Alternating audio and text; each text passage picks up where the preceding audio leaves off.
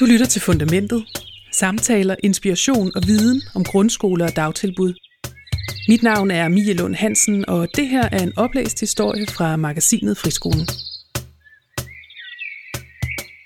Mange moderne forældre er dybt engageret i deres børns liv og skolegang, præcis som skolerne gerne vil have det. For uden forældre intet fællesskab.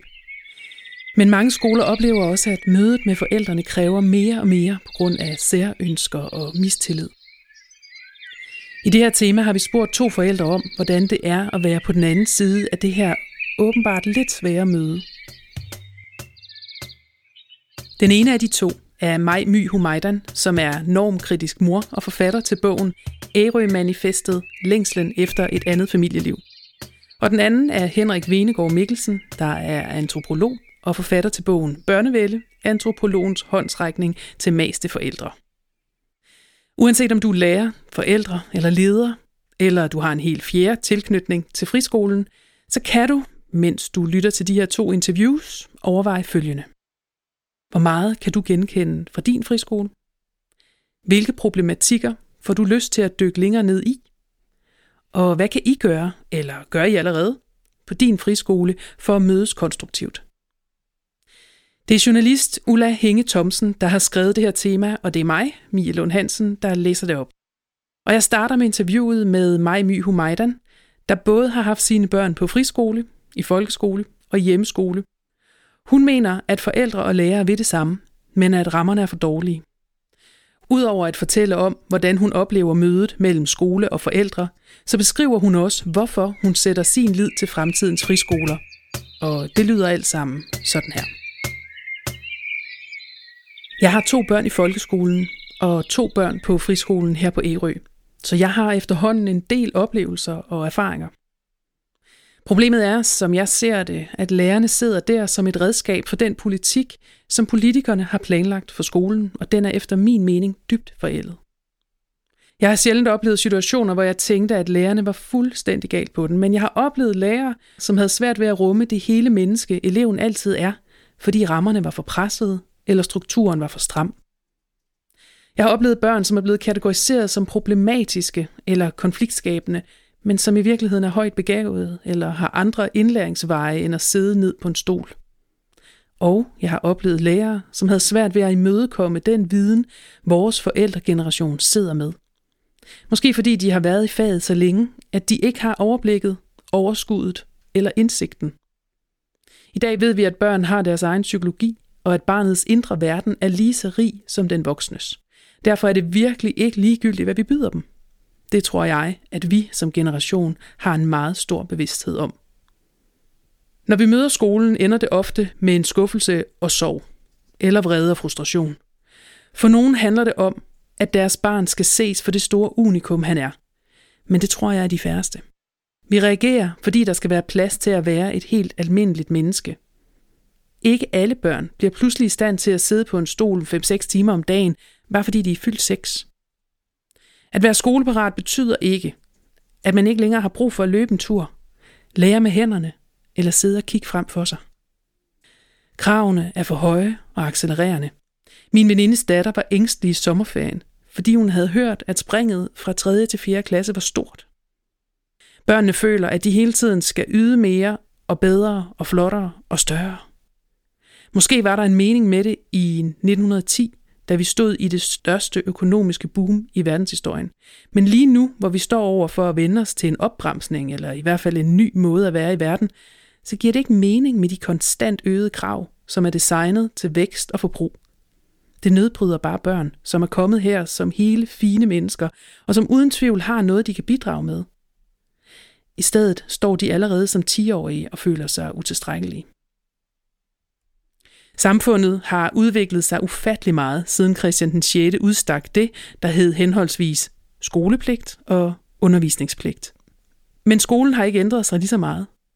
Vi uddanner stadig eleverne til at blive konkurrencestatens fodsoldater, og jeg tror, at vi nu begynder at fornemme, at det ikke er det, vi har brug for i fremtiden. Hvis vi stod overfor at skulle vækste tilsvarende med, hvad vi har set de sidste 150 år, så kunne jeg måske se en samfundsmæssig mening med, at vi propper vidt forskellige fleksible væsener ned i firkantede kasser. Men vi har en verden, hvor vækst for vækstens skyld kun driver os længere ud over kanten. Set med de øjne kan jeg simpelthen ikke se meningen i, at børnene i 2023 lærer omtrent det samme, som de lærte for 80 år siden. Det er en markant anden virkelighed, vores børn skal ud til, hvor de bliver nødt til at have nogle andre målsætninger. Jeg er en del af den første generation i verdenshistorien, der ikke tror på, at vi efterlader vores børn en bedre verden, end vi selv blev overladt. Det, synes jeg, i sig selv er et argument for at gentænke både hele vores formål og vision for skolen. Det vigtigste, vi kan gøre, er at tage afsæt i barnets enkelte motivation og hjælpe dem med at lære sig selv at kende. Er jeg god nok til at arbejde i teams? Er jeg en, der starter eller afslutter ting? Er jeg til det lange træk eller den korte idéfase? Er jeg bedst alene, som en del af gruppen eller en leder af flokken? Vi er altid dygtigst til det, vi brænder for.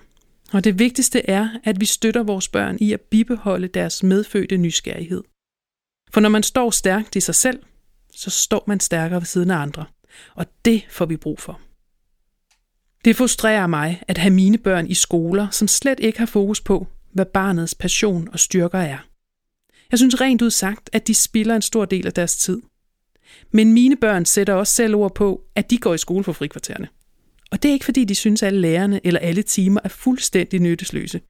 Men det antal timer, de bruger, bliver ikke opvejet ved det, de får ud af det.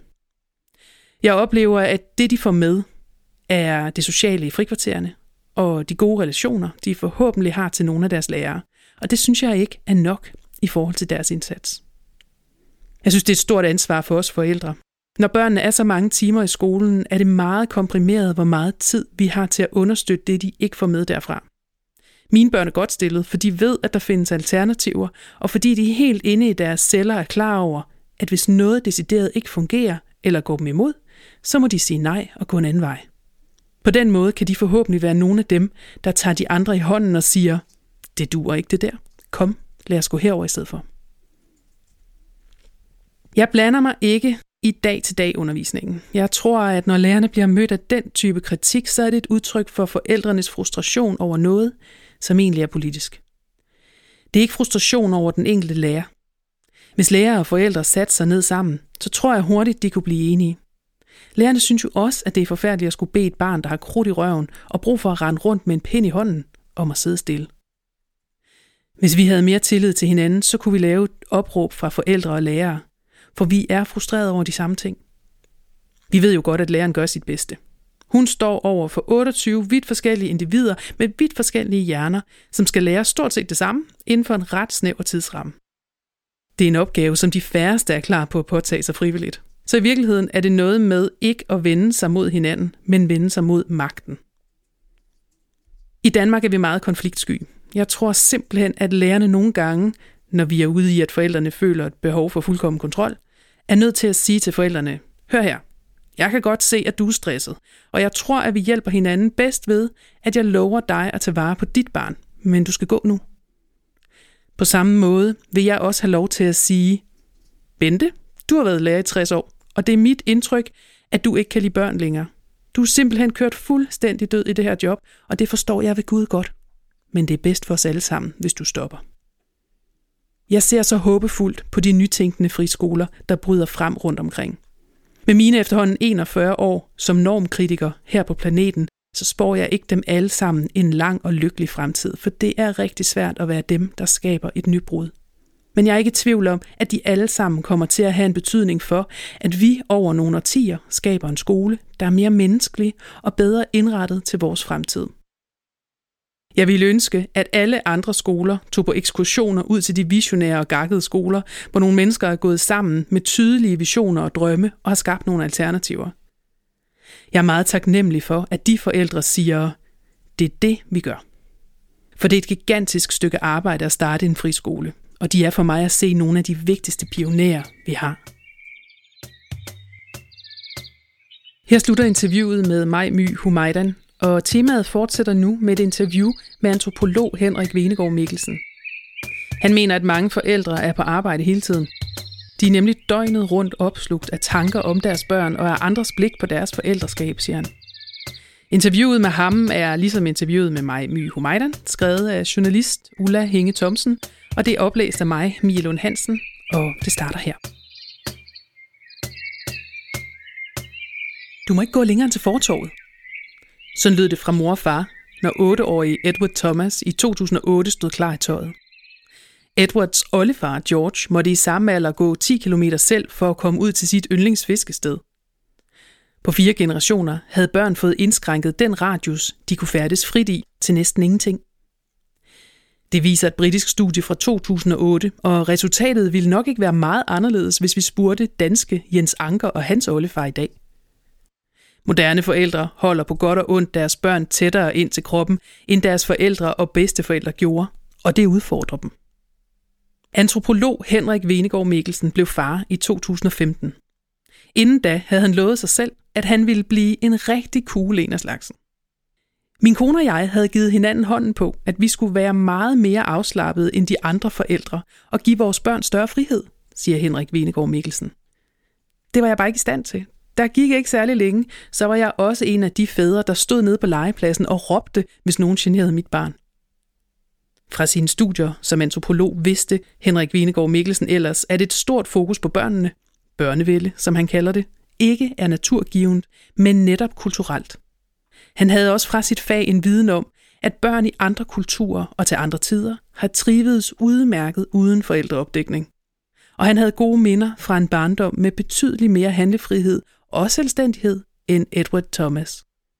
Men virkelighedens forældreoplevelse var en anden. Man kan ikke beslutte, hvordan man vil være forældre.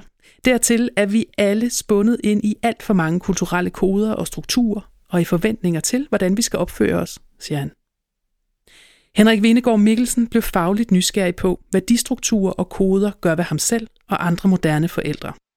Derfor skrev han bogen Børnevælde, antropologens håndsrækning til maste forældre.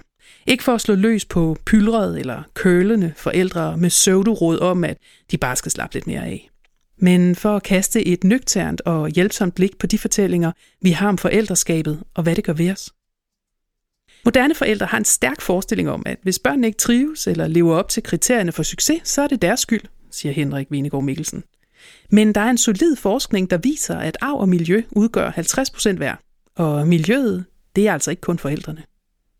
Forældrene udgør nemlig kun en lille del af barnets vågne liv, så snart barslen er overstået og hele vejen igennem institutions- og skoleliv.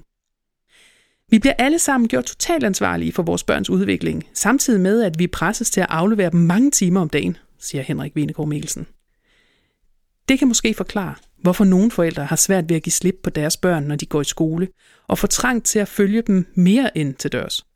Måske endda så langt, at de nødig forlader skolen igen, fysisk eller mentalt. En anden forklaring kunne være, at forældrene på et tidspunkt direkte er blevet inviteret med ind i skolernes maskinrum. I den neoliberalistiske periode, der fandt skolerne ud af, at hvis de kunne trække forældrene ind i skolen og få dem til at gøre noget af arbejdet, så kunne de blive mere effektive, siger Henrik Venegård Mikkelsen. Og når de så kommer ind og har en mening, så bliver det for meget. Resultatet er, ifølge Henrik Venegård Mikkelsen, en generation med kronisk forældrestress. Forældrene går på arbejde hele dagen, for så at komme hjem og være på arbejde igen. Børnene koloniserer deres tanker og følelser hele døgnet, og det kan aldrig blive godt nok. De er både meget optaget af at gøre det rigtigt, og af hvordan andre ser på dem og på deres børn, siger han. Når jeg eksempelvis sidder på legepladsen og lister min telefon op af lommen, så har jeg dårlig samvittighed over for mine børn, men jeg er også bange for, at andre ser det. Angsten for at blive udskammet som forældre er velbegrundet, og udskamningen foregår endda også på samfundsniveau. Medier elsker at slå løs på forældrene.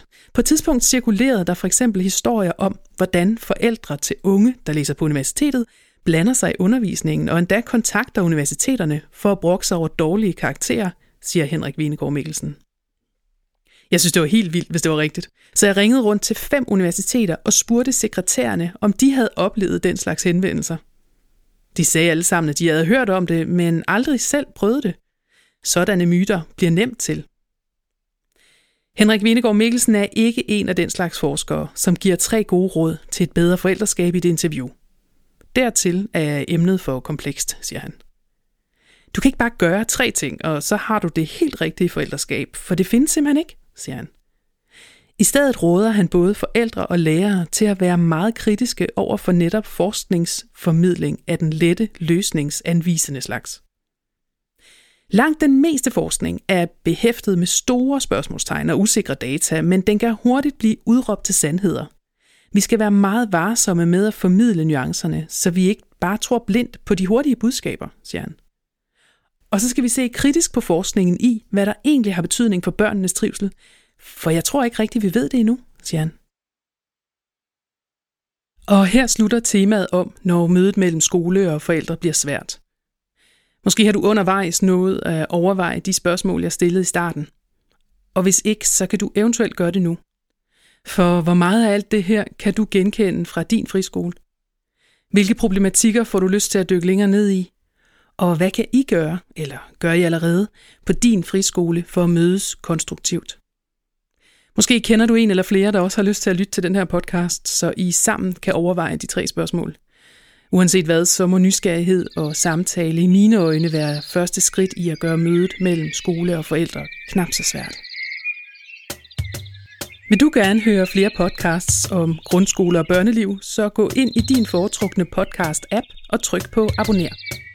Hvis du hellere vil læse selv, så find magasinet Friskolen som trygt magasin på din friskole. Du kan også læse med online på magasinet friskolen.dk.